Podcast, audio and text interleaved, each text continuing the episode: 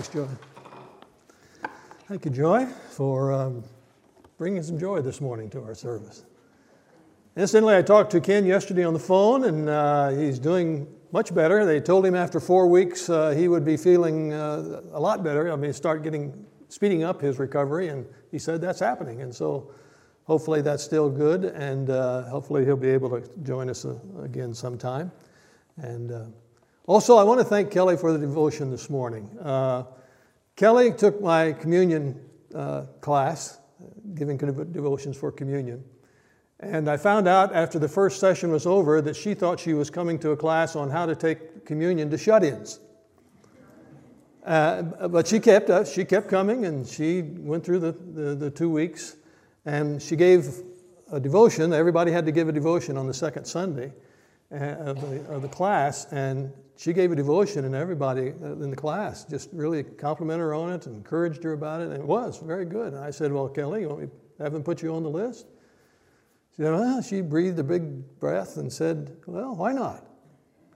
And uh, she certainly has uh, followed through this morning. Well, I thought it might be helpful if, uh, if I stood here this morning, as you're accustomed to James standing here and bringing the message, that I would, uh, I would stand here and, uh, and deliver the message this morning. Uh, nah, I'm not going to do that. I just can't do that. I've been preaching for over fifty-three years, and I've always had something in front of me to put my notes and Bible on, so we'll not try that today. Preach on, brother. Besides that, it's way outside my comfort zone not to have it. And speaking of comfort zones, I want you to listen to this uh, motivational talk by Steve Harvey. It's just a minute long. We all live inside a bubble, right? This is our world. We go to church here. We work over here. We go get our coffee over here. We go to this park over here. We usually go over here to, you know, hang out with friends. This is our favorite club. This is our world. This is our favorite spot on the beach. We all live in this bubble. What you got to do to get the life that God wants you to have, you got to put more air in your bubble. You got to blow your bubble up. Expand yourself. Take yourself out your comfort zone. Do not live in your bubble. Put some more air in your bubble. If you stay in your comfort zone, that's where you will fail. You will fail in your comfort zone. Success is not a comfortable procedure. It is a very uncomfortable thing to attempt. So you got to get comfortable being uncomfortable if you ever want to be successful. Well, Steve Harvey certainly uh, manages often to, to damage the King's English, but But he has a good, he has a great point. It's about comfort zones, and it's about getting comfortable in those comfort zones. And sometimes that can prevent us from really expanding ourselves and, and growing in our Christian life and experience. And the truth is, we all have our comfort zones. We all have those places where, where we feel most comfortable. Now, we may not be aware of all of them or have identified them, but they're there. And over the years, we've learned how to do life and work and family and church and worship and, and all of those in ministry in particular ways. And some of those comfort zones can become obstacles to fulfilling our God-given potential. And in the process, we're often resistant to change. I read recently that the church needs to honestly evaluate its resistance to change if it has any hope of reaching this next generation, often referred to as Generation Z, those born from two thousand one to two thousand nineteen, or they're about eighteen years old right now. And according to Thom Rainer, who's a nationally known writer and researcher and church consultant, three issues will be critical in being able to reach this next generation. First, churches that are negative and fight often will not even be considered by Generation Z. Second, Generation Z will prefer churches that are focused and simple. They will detest activity-driven churches that have all kinds of things on their calendar that don't really make sense to them. And finally, and this is the one I want to focus on this morning, number three, change-resistant churches will also not attract Gen Z. For them, change is normal. So they will not understand why a church is not willing to change when change is needed to serve people and to reach people for Christ. One Gen Zer he interviewed had recently left a church that he said, quote, was determined to stay in the past and never change. When God calls you to do something great for Him, it usually involves taking steps of faith, trusting God for the end result. But it also means being willing to move beyond your comfort zones. And so as we stand on the threshold of twenty twenty, you and I need to be challenged to take those steps of faith outside our comfort zones in order to reach the generations of your children and grandchildren, and for some of you, your great-grandchildren. Now, in order to understand what's involved in moving beyond that comfort zone, we're going to look at it as a, an example, something that happened to the Apostle Peter recorded in Matthew fourteen, where Jesus challenges Peter to move outside his comfort zone and what that did for his growing faith. Matthew chapter fourteen, beginning verse twenty-two. This is uh, immediately after Jesus has fed the five thousand. Immediately he made the disciples get into the boat and go before him to the other side while he dismissed the crowds. And after he had dismissed the crowds, he went up on the mountain to, by himself to pray. And when evening came, he was there alone. But the boat by this time was a long way from the land, beaten by the waves, for the wind was against them. And in the fourth watch of the night, he came to them, walking on the sea. But when the disciples saw him walking on the sea, they were terrified and said, "It is a ghost." And they cried out in fear. But immediately Jesus spoke to them, saying, "Take heart, it is I. Do not be afraid." Peter answered him, "Lord, if it is you, command me to come to you on the water." He said, "Come." So Peter got out of the boat and walked on the water and came to Jesus. But when he saw the wind, he was afraid and began to sink and cried out, "Lord, save me." And Jesus immediately reached out his hand, took hold of him, and saying to him, "O you of little faith, why did you doubt?" And when they got into the boat, the wind ceased, and those in the boat worshipped him, saying, "Truly you are the Son of God." I think from this experience of Peter's, we can learn, first of all, to move beyond our comfort zones when we encounter our fears with faith.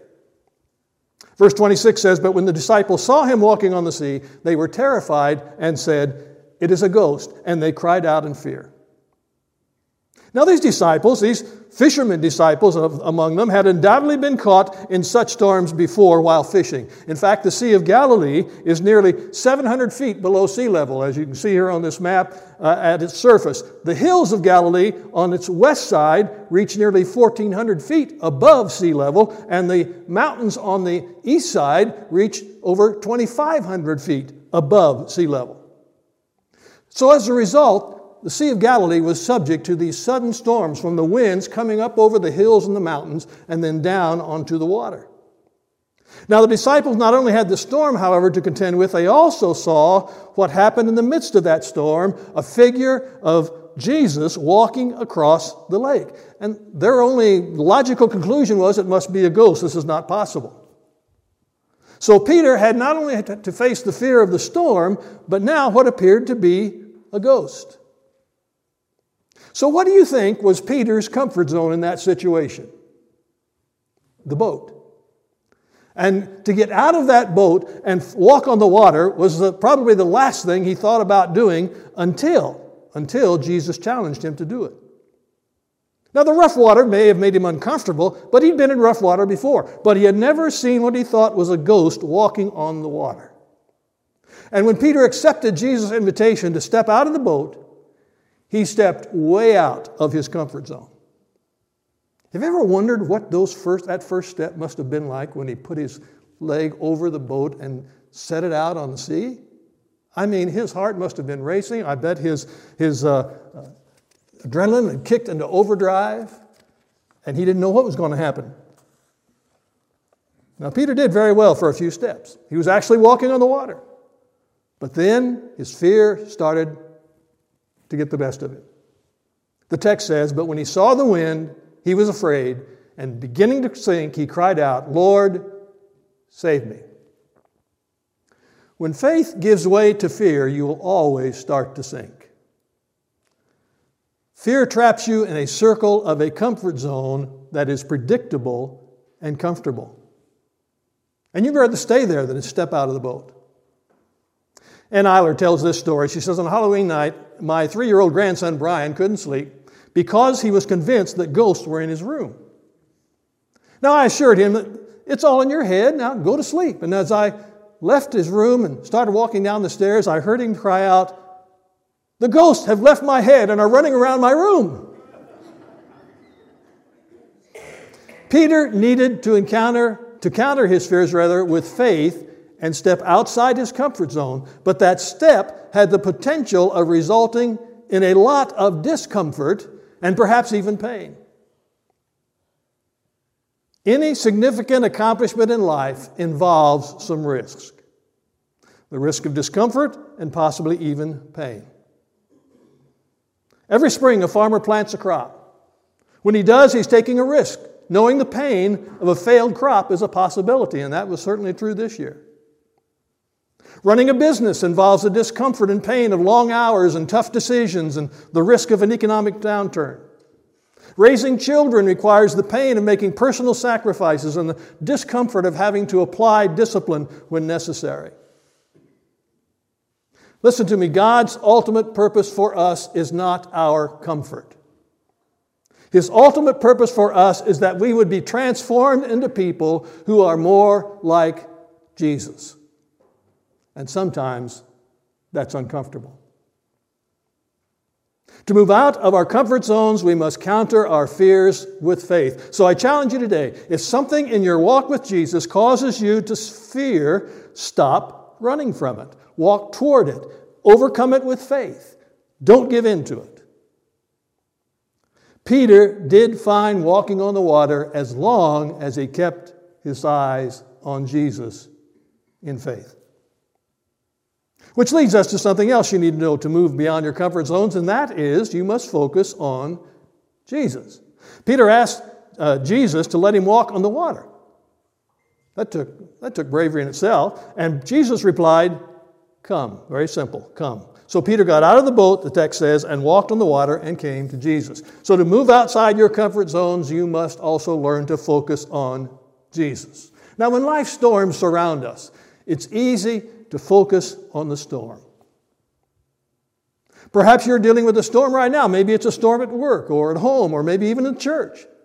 Or it's an internal war with sin. When you face that kind of storm, the great temptation is to look, look intently at the storm, taking your eyes off Jesus. But Hebrews twelve two tells us, looking to Jesus, the founder and perfecter of our faith, who for the joy set before him, endured the cross, despising the shame, and is seated at the right hand of the throne of God. I remember when I used to play on the merry-go-round as a kid. The closer I stayed to the center of the merry-go-round, the more stability I had. And even if I did get adventurous and step out toward the edge of the merry-go-round, if I turned and faced the center, it did not seem to have the effect of seeming like the world was going round and round, and I was getting sick in the process. The principle is the same when facing storms. Who or what is the center of your life? If it's your job, or your family, or your kids, or financial security, then facing storms can seem like the world is spinning out of control. But if the center of your life is Jesus and you're aligning your life around the security of that perfect center, storms will not seem to toss you out of control. One of the saddest stories in the Bible is when Jesus encounters a rich young ruler who came to him with a question, "Good teacher, what must I do to inherit eternal life?" And you remember what Jesus said. He said, "You know the commandments, do not murder, do not commit adultery, do not sin, or excuse me, do not steal, do not bear false witness, do not defraud, honor your father and mother." And the young man answered, "Teacher, all these things I've kept since my youth." And Jesus, looking at him, and here's the key phrase, loved him and said to him, "You lack one thing. Go sell you all you have, give to the poor, and you will have treasure in heaven, and come follow me." Well, you know his response. That young man had a comfort zone that was centered around his financial resources. In essence, Jesus was saying to him, to move out of your comfort zone into the kind of life you're seeking, you will need to let go of your possessions because they have a hold on you. Because only then will you be able to follow me. But that young man would not leave his comfort zone. He would not focus, stop focusing on his financial security and focus on Jesus.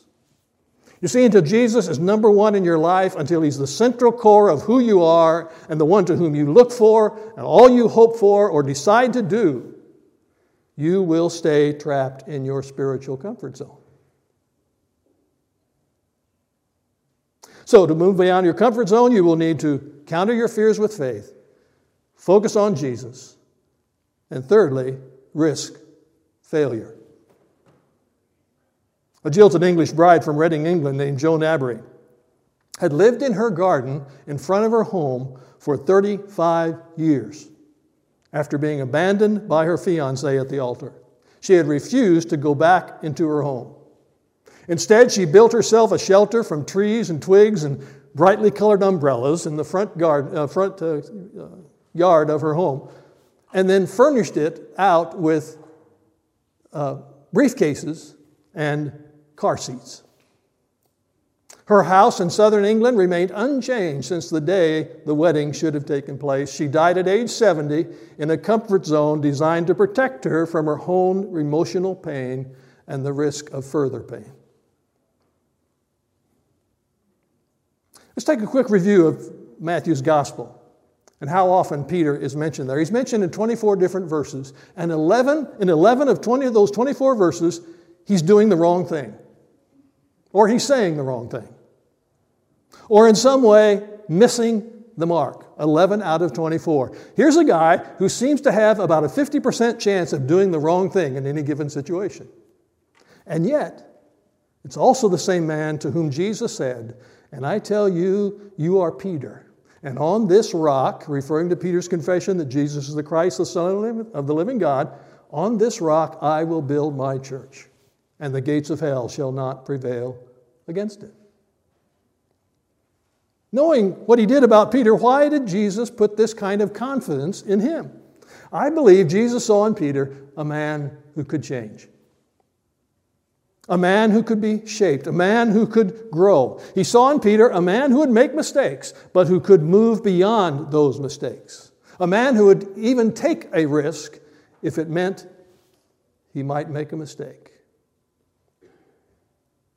Later, Peter discovered that walking on water was not the greatest thing he would ever do. He's mentioned several times in the New Testament after the Gospels, but as a different man. Not a perfect man, he still made some mistakes, but a more mature man. He had grown because of the impact Jesus had on his life, and he was willing to risk it. In his book, He Still Moves Stones, Max Lucado writes, "Jesus says the options are clear.